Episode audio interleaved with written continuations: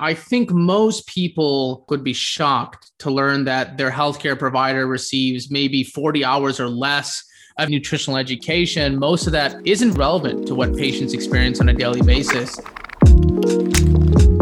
Hello, and welcome to the Science is Gray podcast. Contrary to widespread belief and mainstream media portrayals, science isn't always black and white. I'm your host, Serena Farb, and as a former science teacher with a biochemistry degree and passionate justice activist, I believe that social progress and justice depend on open scientific dialogue and debate, even when it's unpopular or controversial. On this podcast, we have in-depth conversations exploring scientific issues from a holistic perspective that allows room for nuance, understanding bias, ethical dilemmas, and reaching into the gray areas of science and ethics in society. That clip you just heard was current fourth-year medical student Lucky Mulpuri about the state of nutrition and preventative medicine in our healthcare system. As a Detroit area native, Lucky has always been passionate about disparities that exist within healthcare and policy. And now a medical student at Wayne State University, Lucky is a community activist and strong proponent of the benefits of plant-based nutrition. He even helped create the first ever plant-based nutrition curriculum required for first-year medical students.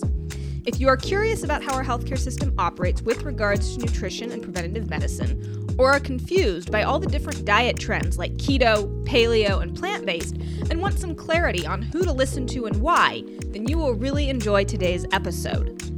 And a quick announcement before we get started. This will actually be the final episode of Season 1. I will be taking a little bit of time off to work on some other projects, as well as plan out Season 2 of this podcast. In the meantime, if you have been enjoying the show and want to support my work, I would love it if you would leave a rating and review of this podcast in the iTunes or Spotify app or wherever else you are listening. And if you want to make sure you'll be notified as soon as Season 2 launches, head over to my website, bornvegan.org, and sign up for my email list. Now, without further ado, let's get into it. All right. Well, welcome to the Science is Gray podcast, Lucky. I'm really excited to have you here. Thanks, Serena. Happy to be here. Glad we were able to meet in Kansas City. Yeah, that was a fun time. Nice to have VegFest happening again. And it's always so encouraging to see the level of community activism that exists, not just in vegan circles, but in the plant-based circles. It's a tremendously important message that oftentimes doesn't get to the places it needs to, especially in Black and brown communities. So it was a great place to be. And I'm glad that something like that is set up and Gigi is doing great work over there. Absolutely. Yeah. Kansas City. I'm amazed. We've got a lot going on. Midwest, Detroit. It's like, it's happening. It's happening. It's the future, right? So the future of plants. So yeah. So, okay. The first question then I like to ask, what does Science is Gray mean to you in the context of, you know, our conversations and nutrition and all that? You know, it's an interesting question. I think the way society views science has really evolved in the past year and a half or so with COVID. There is a definitive movement to oftentimes discredit information that exists or overlook the evidence that exists, which is unfortunate, given that most of what we do in medicine is very much based on evidence. And with regards to plant-based nutrition, it is remarkable the evidence that exists and has existed for almost a century now. I mean, there are studies dating back to the early 1920s that show the impact that a diet high in fat or a diet high in carbohydrates can have on insulin sensitivity. And overall, the evidence has only accumulated in the past few decades. And this isn't to say that there isn't information out there that hasn't been researched yet.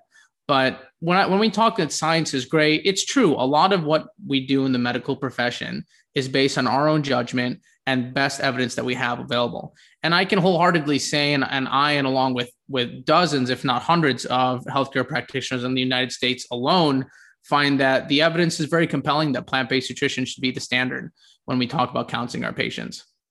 So yeah, no, you said that well. And for people who don't know, you are currently in med school, correct? That's right. I have given my life over to the service of debt. No, I'm kidding. I'm a fourth-year medical student. I'm happily not earning an income currently, but only have a few months left to go. And then, you know, from then on, I'll be starting residency. I'm looking to apply to ophthalmology and I'm currently interviewing. So very close to almost being done. So then tell me, since you are passionate about plant-based nutrition and you believe the evidence is absolutely there, what has your experience been like in medical school? What are your thoughts on med school and how they deal with nutrition in general? That's an excellent question, Serena. And I think most people in the general public would be shocked to learn that their healthcare provider receives maybe 40 hours or less of any significant nutritional education. Most of that isn't very clinically relevant to what patients experience on a daily basis. And we're so used to asking our doctors whenever we go to visits, hey doc, what do you think about this? Or what do you think about me switching to this diet? And truthfully, unfortunately, doctors don't know that much, and it's of no fault of their own.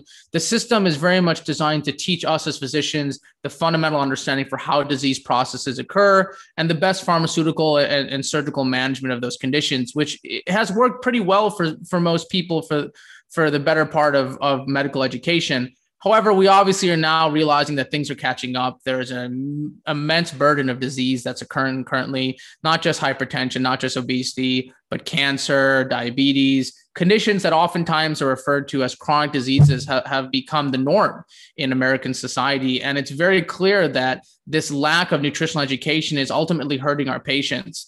It's very difficult to sell preventive medicine to anybody when it comes to financing, when it comes to federal funding, because that's 5-10 years down the road we're always talking about. It's hard to have that conversation with people saying that we need to invest now so that the future looks brighter. But with regards to preventive medicine, it is very much going to be a large part of the conversation, hopefully in the next 10 years. It's just going to take a lot of work for us to get there. So do you feel like you've noticed changes like over the 4 years that you've been in med school? Like, have you seen your curriculum change or anything like that?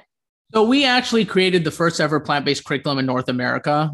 This has never been done in a medical school. All 300 first-year medical students at the Wayne State School of Medicine learned about plant-based nutrition. When I created the program along with some of my peers, I really wanted to highlight the humanistic aspect of nutrition. What do I mean by humanistic? I mean the value and quality of life that everybody who switched to a plant-based diet had relative to what they were like before they switched their diet. I mean, we're talking about people who are able to lose tens and tens of pounds, if not hundreds, for some.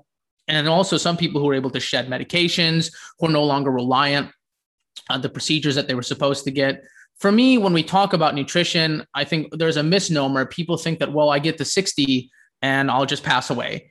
Well, I have news for you. If you're dying in the United States at the age of 50 to 60, it won't be a pleasant experience. There is a tremendous amount of pain that would most likely occur for the average individual to go through there. And chronic diseases are not easy processes. They're slow, they're painful. They take decades off of your life. And more importantly, they take decades of life you could spend with others.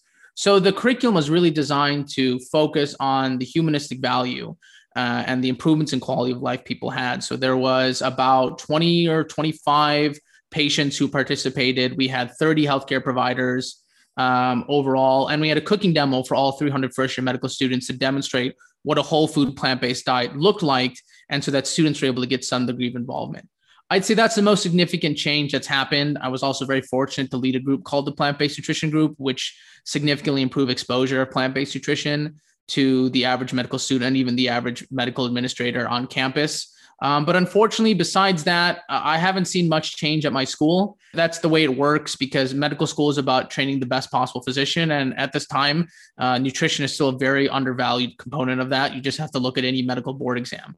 The one thing I'll say that's encouraging to me is the number of students from all across the country and now even the world, including Canada, UK, and France, who have reached out to me based on the findings that we published on our plant-based nutrition curriculum, all of whom are interested in making an impact and changing their curriculum. I say this time and time again, it's important for medical students to change it within, but there's an equal role for people outside the community who are interested in their medical education, there's local schools, medical education, to be involved in changing that. And to me, I see that as the future. I see people becoming more involved in the medical curriculum, asking for changes and having the necessary information to back it up. And what we did at Wayne State, I hope will set a precedent and start a movement for changing medical education in across the country. That's amazing. No, I think it's really cool what you did with that. I have a bunch of other questions that sure, brought up. So first of all, given what you said about you know, doctors not receiving a lot of nutrition education and that what you did was pretty unique. You know, I think a lot of people look up to their doctors as sort of infallible heroes that know everything about health and wellness. Like you said, they go to their doctor asking, what about this diet or that, or, you know, how will this affect this disease? So what do you think about, you know, maybe patients that haven't had supportive doctors who kind of dismissed diet, who then say like, oh, I'm going to go do my own research and read up on these topics, and then maybe have conflicts with their doctors? You know, what do you think about that whole situation and this idea of sort of listening to doctors and just doing what they say? It's a great question. And, you know, my mentor, Dr. Mills, often jokes to me and jokes to others that medical school isn't an exorcism. You're the same person that you left, that you came in, you just know a little more. And hopefully you continue building on the experiences that you gained in medical school on into residency and then in your practice. With regards to evidence and regards to advisement, I tell people this all the time. Patient care is teamwork. At the end of the day, it's a team effort. If we're talking about the hospital, it's about the nurses involved, it's about the physicians involved, the administrators, and most importantly, the center of the team and the team captain, I guess, in this analogy is the patient. The patient has to feel comfortable with where they're going, what direction the care is, and that they feel like they're a valid part of the team and that they have the autonomy to make the decisions that they want to make. And so, unfortunately, not every physician is so eager to talk about plant-based nutrition, maybe because they don't agree with it, maybe because they haven't looked at the evidence, or maybe they simply aren't comfortable or feel equipped to have that discussion with patients. What I encourage all my patients to do, and what I encourage all patients I've interacted with and people in the community, is make sure that you at least have a physician that you are seeing currently, that you have an honest discussion with what you're doing, because for people with chronic diseases, they're on a number of different medications, the side effects of which are innumerable. And there can be serious complications if you significantly adjust your diet and those medications aren't titrated or adjusted accordingly. It's important to have a physician that is with you on every step of the journey, regardless if you agree with them or not. You know, I tell people too, if you feel like you're not receiving adequate care, you don't feel like you're enjoying the patient-physician relationship that you have with your doctor currently, then that's okay. Seek a second opinion. There's no one telling you that you have to be seen by a doctor, but it's still critical for you to have someone who is helping you make these decisions and is making sure that you're okay, especially if you're on medication, which a lot of Americans past the age of 40 are on. Yeah. Good advice. Seek second opinions. Make sure you feel comfortable. Obviously, doctors are just human, and there's a whole variety of perspectives and attitudes and behaviors out there. Right. Yeah. And you know, another thing too, I tell people is second opinions are a great thing to do. You know, I know there's a great resource. Okay. So the resource that I tell a lot of patients to look, if they really want to find a physician that embraces a plant-based lifestyle, it's called plantbaseddocs.com. So plantbaseddocs.com. It's actually a pretty comprehensive resource. It's actually how I found some of the providers to come speak at our conference. Plant-based docs has a number of healthcare practitioners ranging from physicians to even psychiatrists on there. And it's a good resource overall to determine who may or may not integrate a plant-based nutrition into their care. And that's something that as well people can look into in addition to seeking a second opinion. Mm-hmm. I will say the benefit of living in your major urban centers is you may be more fortunate or lucky to find plant-based physicians. But my experience over the past 4 or 5 years is people all over the country are there. You just have to look. You'd be surprised how many people embrace the plant-based lifestyle. Unfortunately, they just take a little more looking to find. But they're out there. No matter where you live, there is someone near you. No, that's awesome. And it's changing all the time. My grandfather was actually back in the 80s. He was one of the people who wanted a second opinion. He had a heart attack and, you know, was supposed to have open heart surgery and basically was like, no, I don't want to do this. I want to, you know, do something else. And he learned about Dean Ornish's work, and his doctor at the time was not very supportive and thought he was crazy to not want the surgery. So, but I think it's a lot that was, you know, in the 80s. So lot easier now to find doctors who it's definitely easier now. And I hear more and more physicians prescribing a plant-based diet. I always tell people still, if you need emergency surgery, please don't delay. It's really important to get the care that you require so you're able to transition to a better version of you. But it's very hard to do that if you're in a compromising position. Paul Chatelain, a really good friend of mine, and he created the chapter known as the Plant-Based Nutrition Support Group. Mm-hmm. It's a Michigan chapter that has hundreds of members from all across the state. They host great speakers ranging from Dr. Esselstyn to Dr. Mills to Dr. Kim Williams, you name it, they bring them.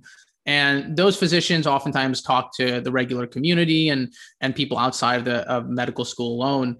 But one thing I'll say that, that I was thinking is that Paul was somebody who was also scheduled to have bypass. Paul was someone who had difficulty walking to his car.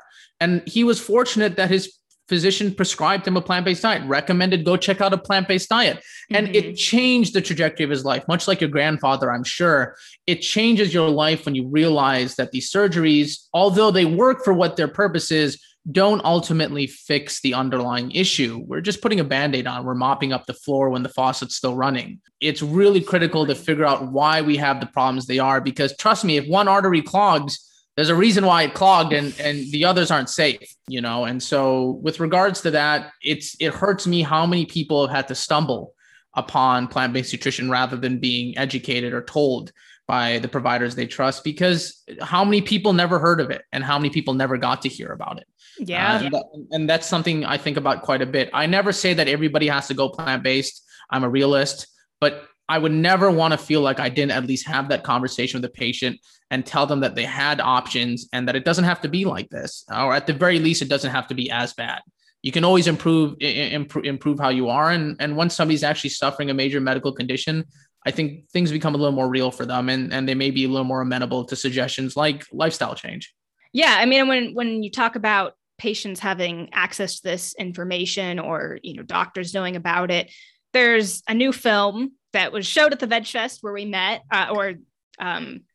they showed the trailer for it, but it's out now. They're Trying to Kill Us, which kind of goes into some of the details and the systemic structures of why and how so many people aren't getting this information. And part of that, part of what that film shows is, and a lot of people in the plant-based world and people that are, interested in nutrition know this, that big pharma and sort of their drug pushers, and they do a lot of that, with lobbying, with direct to doctor influence. So I'm curious, what is your inside perspective in med school? Have you been approached or dealt a lot with drug reps trying to push drugs? What are your thoughts on that? And what's your experience inside medical school like? So I'd say, that's a good question, Serena. And I know it's something that many people outside the medical profession often wonder. With regards to me being approached by drug reps, I'm a little early in my career. I'm a fourth-year med student, so I haven't necessarily had those interactions. I do know some drug reps. I have friends who are drug reps. They're great people and a job's a job at the end of the day. And ever since the Sunshine Act was actually passed, that pretty dramatically changed how physician and drug reps could interact in terms of what they were able to purchase for them, the financial and monetary incentives for prescribing certain medications. The system changed pretty significantly and much so for the better. But with regards to the intersectionality of, if we're talking about systemic oppression, economics and medicine, there isn't a real incentive to keep people healthy, because think about it any other way. I mean, you make money off of people being sick, especially in the United States. What I think about a lot when I see people in the hospital is that it doesn't have to be like that. And there are so many levels as to which people are failed all the way to their childhood. If you look at what school lunches are like in the United States, this is something Dr. Mills, myself, and a number of other physicians are attempting to do, is get school milk out of the lunchroom, out of the cafeterias, especially considering what percent of the population is lactose intolerant. And in the United States alone, it can have pretty detrimental effects on kids' development and lead to a host of other problems. Dairy in particular has been shown to lead to potentially autoimmune conditions down the road when exposed early enough in a high enough quantity. And so there is this massive industry that exists that is very hard to defeat.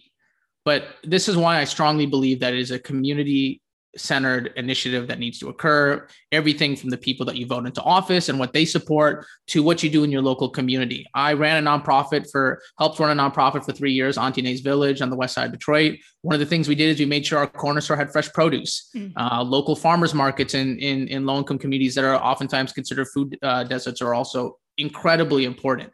Having people feel like they have a stake in this crisis is really important. And so the more we push things like the Kansas City Midwest VegFest, these are all really important small grassroots movements that can help change the tide. And we're seeing it already. Consumer culture is changing so significantly. I mean, I can't remember the last time I would have expected to see more than 3 types of non-milk, non-dairy milk holiday nog. I mean, Chobani's got oat nog, Khalifa Farms, and even Kroger, Trader Joe's, all these guys have their own holiday nogs. And in 10 years ago, would you have ever expected that? Never. Never. Consumer behavior is changing. And, you know, as economics was what I studied in college. And I think people underestimate the power the wallets have. And so if you want to continue supporting these industries and continue supporting what they do to people, they're going to keep doing what they do. As consumer behaviors change, it has a pretty significant impact on demand, and subsequently supply will shift as well. Very, very insightful. And we definitely have a system rigged by economics and other policy factors. I mean, healthcare in this country, especially, is a business. I don't necessarily agree with it. I know a lot of my colleagues don't agree with it, but it's also a reality that we have to live with currently and do the best we can to make something happen. Mm-hmm. Well, and so that's kind of what I was trying to get at with the question about maybe I should phrase it differently, not just like your experience with drug reps, but I have heard, you know, whether it's the dairy industry, like we know they're, like you mentioned, influencing schools and getting in there. So I guess I'm wondering, like, what are they similarly trying to do that in med schools? Are they influencing the curriculum? Have you seen anything where big ag or drug companies are like shifting the focus to treatment rather than prevention, or like, you know, more embedded in like how they're training doctors? Have you seen anything like that? So it's difficult to talk about this because the system is designed to treat, not to prevent.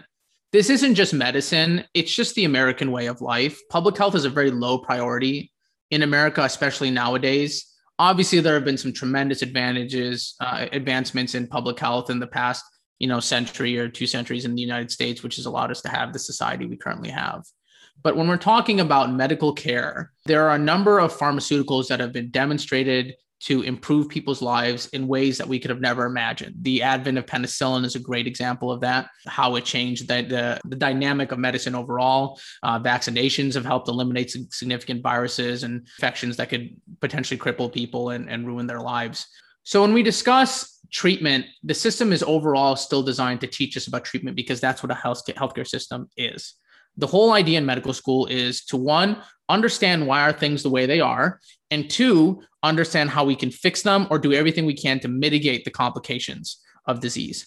Now, I think there's a valuable third tenet that I would like to see more in medical schools. I've seen some good work by some individuals who just have not been able to get a foothold, is talk about what medical students already know, which is these underlying mechanisms, things about inflammation, disease, cancer, you name it, cell death, and have these discussions relate to the evidence that exists, particularly about nutrition, and find a way to connect these two. So by that, I mean, embed this information. Here's what this diet has high amounts of, and here's what it can do. Here's what antioxidants can do with regards to inflammation, right? Like these are all tremendously helpful avenues that medical schools can start taking on their own. They don't need a big push, but start integrating more nutritional information into lectures, because we're learning foundations in medical school. It's not like they teach us immediately about the drugs and move on. That's not what makes a good doctor. A good doctor isn't someone who can recite how many ever pages of medication you have, but why is it the way it is? And why are they treating it the way it is? It's all about thinking and using your clinical experience to outline a good plan for a patient. It's what we do in surgery. It's what we do in the OR and what we do in the clinic.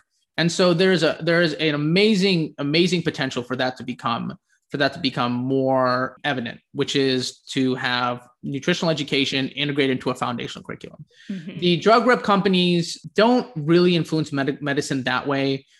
Fortunately, medicine still is a very much evidence-based, independent education. Providers, for the most part, feel very strongly about having an unbiased education, one that is that is filled with a good foundational understanding, like I mentioned to you, and put the patients and at the best quality of care, and improve students so that they're able to actually facilitate themselves as good physicians down the road.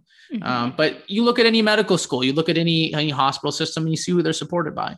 And fast food supports a lot of medical schools more than you think so. Mm-hmm. You know, and this is the world we live in. A lobbyist is very good at their job, especially if they're a good one. It's what their job is, and it's what they're paid for. And it's something to be mindful of, because you have to look at who has the money in this fight. You know, it was the same thing with the tobacco industry. It'll be the same thing with the food industry. Mm-hmm. You know, there's always money at stake, and the people that are trained in medical school, like you said, are human, and they have decisions and they make choices in their own lives that'll impact the type of care that they give to their patients. So how much time then, just because I don't know, and sure, I'm not in med school, like how much of your curriculum or how much time, I don't know, maybe in, you know, journal clubs or study groups or whatever, are you like actually being shown and or reading peer reviewed papers, you know, whether it's on nutrition or food or whatever? But because I mean, when you mentioned earlier that doctors don't get a lot of nutrition education, you know, X number of hours or whatever, like I've noticed in my experience, if I take studies to doctors who aren't supportive of plant-based studies, you know, they've never seen these studies. They have no idea, you know, what the data says. So it just makes me wonder, like, are you studying mostly mechanisms and, sure, you know, pathways, or are you like reading what the data says about health outcomes and different diets and things like, right, that?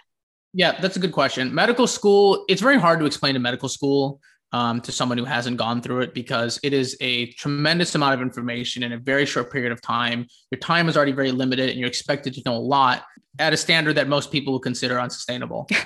But with regards to medical school, if we're talking about nutritional education, like I said, that 40 hours or less, that 40 hours doesn't mean that this is like this is what plants do for patients in these clinical scenarios. It's more like vitamin deficiencies, things that you just won't see, protein deficiency, calorie deficiency, a lot of topics that you wouldn't necessarily see and very likely will never see in a developed nation, especially in the United States. It's incredibly rare. And truthfully, you probably won't use that much in your medical education at all, especially past residency. So with regards to nutritional education, minimal to none. I'd say if I wasn't at my medical school and my group didn't influence the school so significantly, I'd say students would have had little to no exposure to nutrition, let alone plant-based nutrition. It's just simply not a priority. And it's not because there is a conspiracy or that there is a agenda to suppress nutritional information. The way medical curriculum is currently structured, there simply is not enough time. And the people who set the guidelines on what makes a good doctor don't necessarily include nutritional competency as one of them. Now, I will say, you know, one of the board exams just became pass-fail step one in medical school. That has potential to improve the diversity of medical curriculum in the first 2 years. Third year is more clinical, fourth year is more clinical traditionally. Mm-hmm. But I'll say that, you know, with regards to medical education, there's a long way to go. There's a long way to go to get nutrition into there, because you have to convince a lot of people that it's worth teaching. But medical education is just like general population's opinions. I mean, as it becomes more popular, as people want to know more, medical schools hopefully will step up and fill that void and recognize that they have to teach their students more.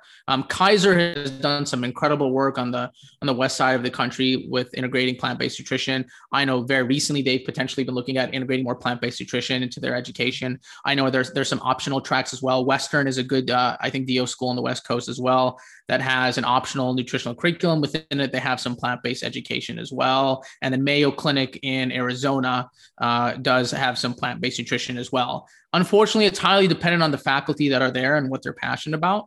And that really dictates the type of things that students will learn or the opportunities they have to learn. But things are changing. I mean, the mayor of New York's a vegan now. I mean, you know, there's tremendous potential for this to grow. And I'm looking forward to see what happens in the next few years here. So, okay, then kind of going more into a slightly more controversial topic, I guess, when I hear that you convinced your med school to teach like a plant-based nutrition curriculum and you helped, you know, bring this on board, I think of some other friends of mine. You know, my degree was in biochemistry. A lot of my other friends are in med school as well. And, you know, one of them I know is really big into like more paleo or even like a keto diet right now, and thinks that, you know, that's not just for like any particular specific issue, but like that is, you know, super healthy and beneficial and has all these, you know, potential health beneficial health outcomes. And so not that I think this person is doing this, but I'm just imagining like, this is someone who's in med school who believes that they are, you know, have been reading the studies and are educated a little bit more on diet and nutrition. What would it be like if they wanted to bring a keto, you know, diet or nutrition curriculum into their school? Like, do you think that would be possible if they had people that were supportive of that? Or do you think, cause like, I think the evidence leans pretty heavily in one direction, but there's obviously people out there that are, you know, writing books and whole careers equally, you know, on like keto and paleo and believe that the evidence is all there for that versus a plant-based diet. I think the larger topic that you just brought up is obviously something that's becoming a little less opaque in the past few years, in that the food industry has done a very good job of subterfuge with regards to information. There is so much conflicting nutritional information out there. It's very difficult for people to understand what they believe is right and what they don't believe is right. But with regards to bringing a curriculum like the plant-based diet, like a plant-based curriculum to a school and the analog being a keto diet, I think you'd be hard pressed to find 25 to 30 people who were able to combat their severe chronic disease on a keto diet.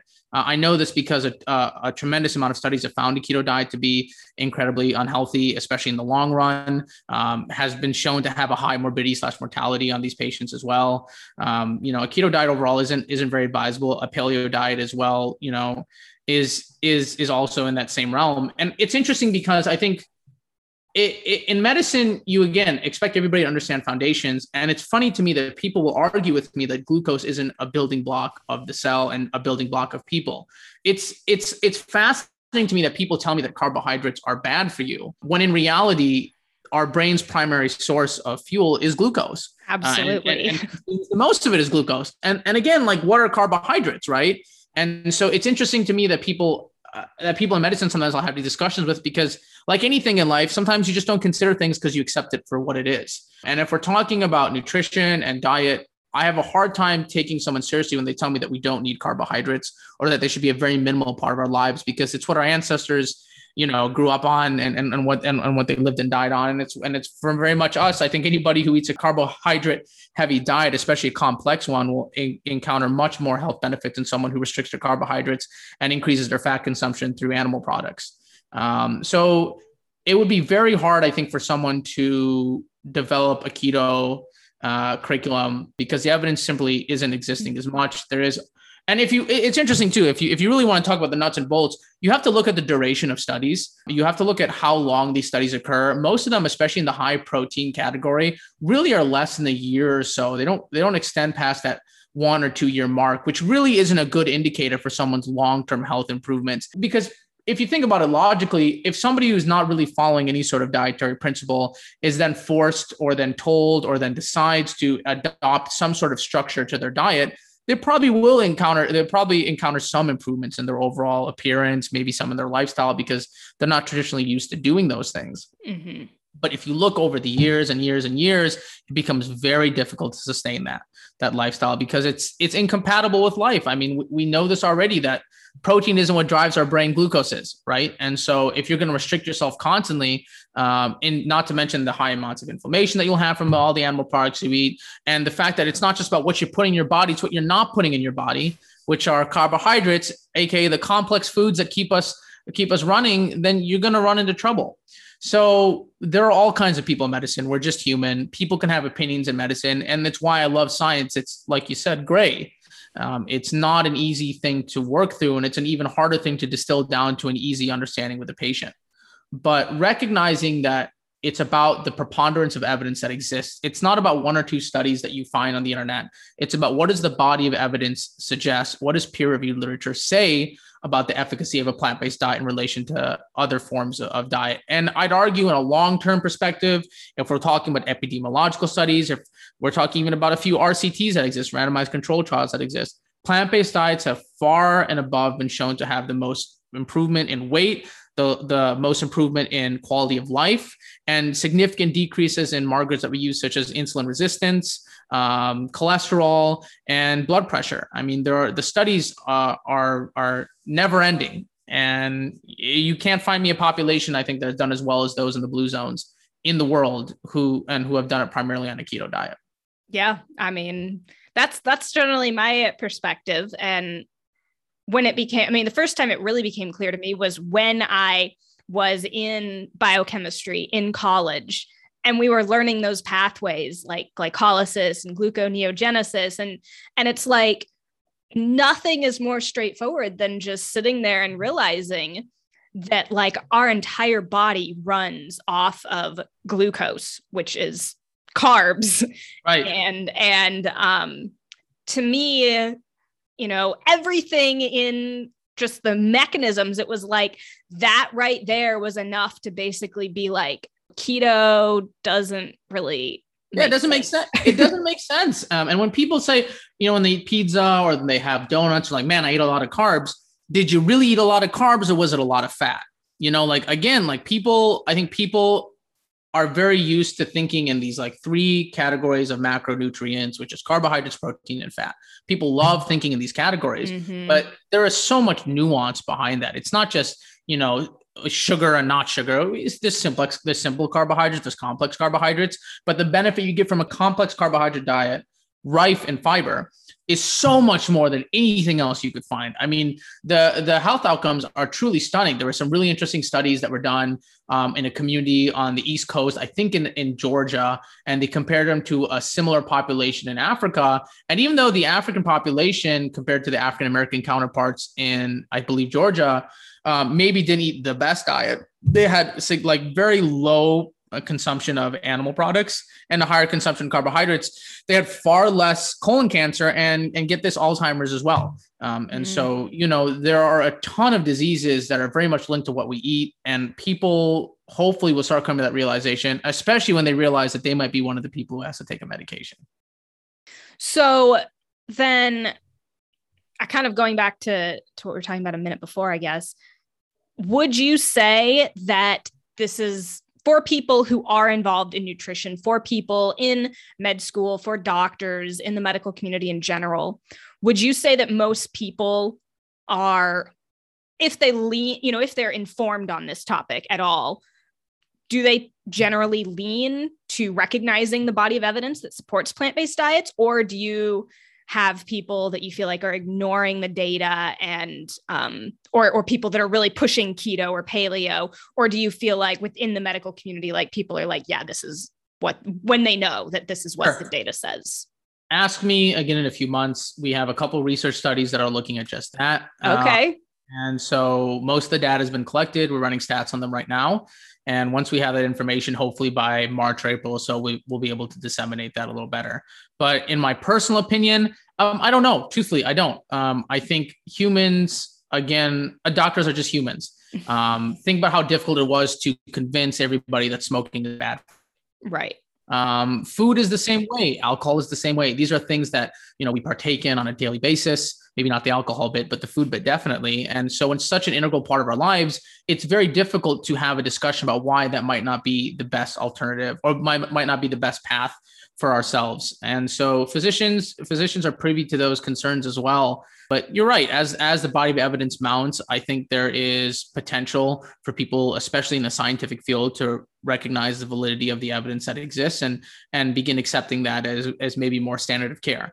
My goal with the curriculum was never, ever, ever, ever I never wanted it to be this crazy cool thing that got us in Veg News, that got us on these papers, that got us in Forks Over Knives, got us on local television. My goal with nutritional education is to make it so boring and so normal that it's considered standard of care. You know, mm-hmm. everything, you know, you don't want things to be sexy, because then people say, oh, wow, this is great. This is the new and improved version of lifestyle counseling. No, you want it to be as routine as possible so that people accept it, integrate it into their training, and they use it for their patients moving forward. They always say the best government is the one you can't see. you know, especially when it comes to infrastructure. You're not waking up every day, wow, a new road, that's great. But, you know, over time, these are the things that you notice that become integrated into your life. And so that's kind of the hope of nutrition education, particularly plant-based nutritional education. It's just accepted as standard of care. And I think we're starting to see that more and more, especially with the larger HMOs that are existing right now. Yeah, no, I like the way you put that. I know that T. Colin Campbell, who wrote the China Study, he advocates, he thinks we need like the Federal Institute of Nutrition, you know, like similar to the NIH or Institute of Cancer or whatever, that, you know, that would really show priorities. We're in a different place. And Obviously we don't have that. And it's not that normal yet, but you gotta look where the money is. And there's still not money in it. And once we figure that out, I mean, the sky's the limit. But, you know, a lot of people in medicine didn't go in it for the money. They wanted to help people and do the best they can for people on a daily basis. And that's why I think it's so important to give your patients the best nutritional advice that you have possible, because it's one of the key tenets of medicine. It's do no harm.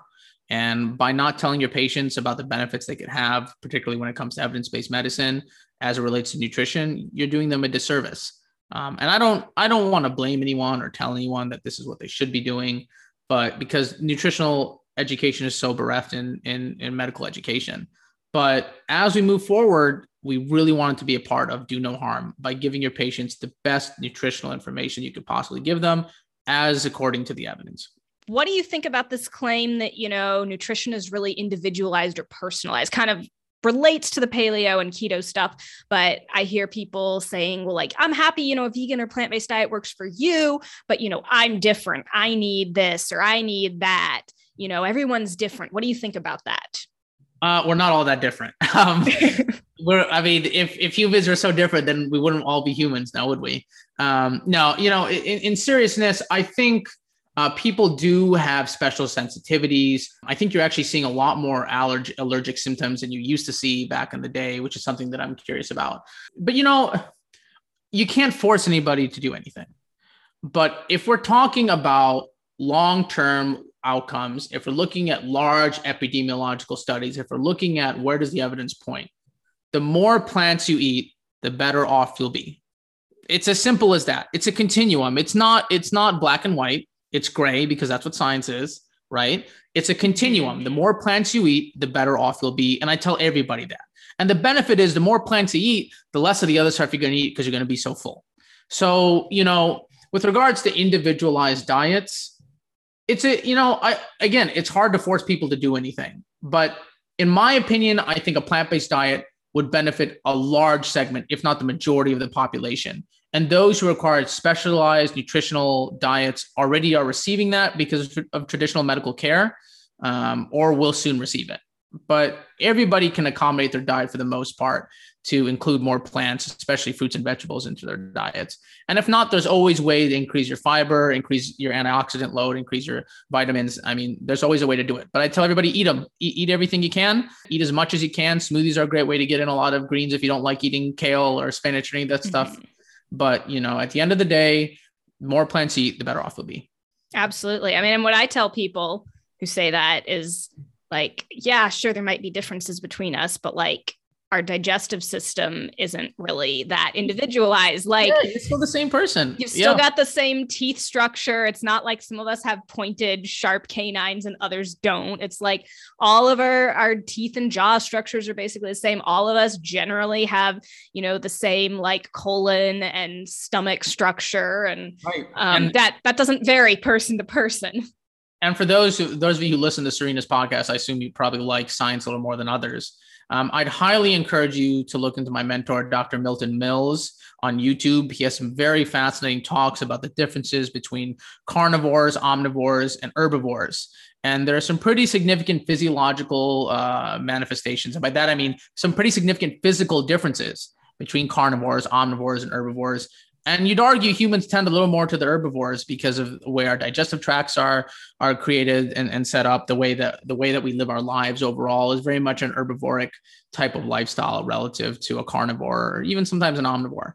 So, you know, that's another good thing to look into as well. You brought up a good point, Serena. At the end of the day, you know, most people are pretty similar to each other. Those who aren't have had, you know, significant medical complications in their time and require a specialized level of care that most people will never, hopefully, ever have to access.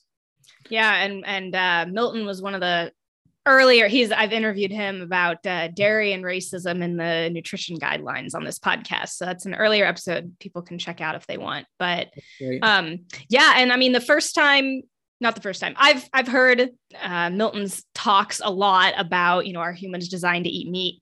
And I will actually tell you that, honestly, I actually used to be somewhat skeptical. I was like, oh no, we're probably like, we have eaten lots of stuff throughout time and history. Like, you know, I didn't go around telling people I thought we were hardcore herbivores. I was like, you know, we probably are a little bit more omnivores. But then more recently, Milton shared some more evidence with me, or I heard an updated version, and it was really compelling. And I was like, wow, you know, now I feel pretty confident in saying that I don't even think we're really, you know, I mean, a little bit, sure. And I'm sure that in different times that has helped human survival, being able to move away from the equator. And that's the way I've always looked at diet and individuality. Like, I don't think, and this is kind of with science in general, I don't think there is any one perfect diet per se. Of course. With evolution, I think it's all about your fitness to your current environment and circumstances. So if you're worried about, you know, infectious disease or living past the age of 30, you know, you're not really going to be worried about heart disease and diabetes and cancer that you might get from eating, you know, more animal products. When you're in a, you know, Western country today, where, you know, we live a lot longer, then eating that little bit of meat that might still be increasing your risk of chronic disease matters a whole lot more for your life than it might in other situations. Right. And there's some good studies that look at rural China as it becomes progressively more urbanized, and the difference in chronic disease burden and health outcomes in rural China actually, for the most part, are significantly better when you control for diseases of poverty. But overall, they actually don't suffer many of the chronic diseases that their urban counterparts do, because, you know, just because humans can adapt doesn't necessarily mean it's the best thing for us. If we're talking about optimal nutrition, and if we're talking about the best quality life, the best outcomes, not just for ourselves, but for animals and for the planet, then, you know, plant-based nutrition is the way to go. And I think most people, when given the opportunity, would like to be a better version of themselves. And I think plants will help you get there a little closer. Yeah. Plants will help you make the better world a better place, your health a better place, everything, save animals. So where can people go to follow you, find out more about your work, if that's a thing? I have a food Instagram, but I'll periodically post updates on my research and all this other stuff that I do. It's called Lucky, Lucky, eatz, Eatz.